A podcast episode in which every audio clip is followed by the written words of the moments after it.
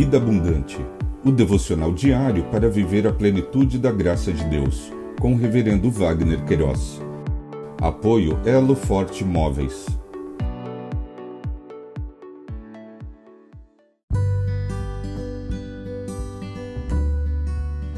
Olá! É um privilégio compartilhar a palavra de Deus. O nosso tema hoje é José, o Supridor. Em Gênesis capítulo quarenta e um, versos cinquenta e seis e cinquenta e sete, lemos: Havendo, pois, fome sobre toda a terra, José abriu todos os celeiros e vendia aos egípcios, porque a fome aumentava na terra do Egito. E todas as terras vinham ao Egito para comprar de José, porque a fome aumentava em todo o mundo.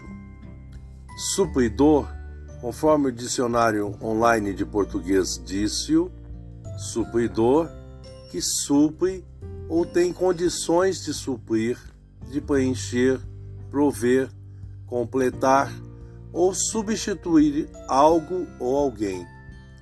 O autor do Pentateuco, nesta porção de texto, registrou esse episódio da vida de José, filho de Jacó, quando supriu a fome de todos. Analisando esse contexto, percebemos que os desígnios e o tempo de Deus são perfeitos.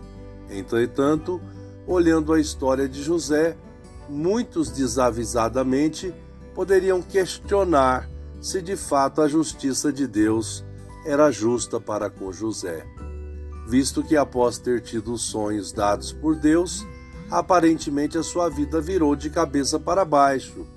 Sofreu inveja, perseguição, perigo de vida, vendido como escravo, caluniado, encarcerado injustamente, esquecido por aquele a quem abençoou. Mas a história revelou que o tempo de Deus é perfeito e os seus desígnios imutáveis.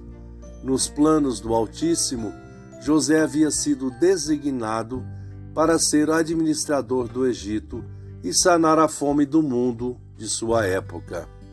Finalizando, mesmo quando não entendemos, devemos continuar obedientes sob as bênçãos do Altíssimo. Pensamento para o dia: obrigado, Jesus, porque as suas bênçãos são imutáveis. Deus te abençoe.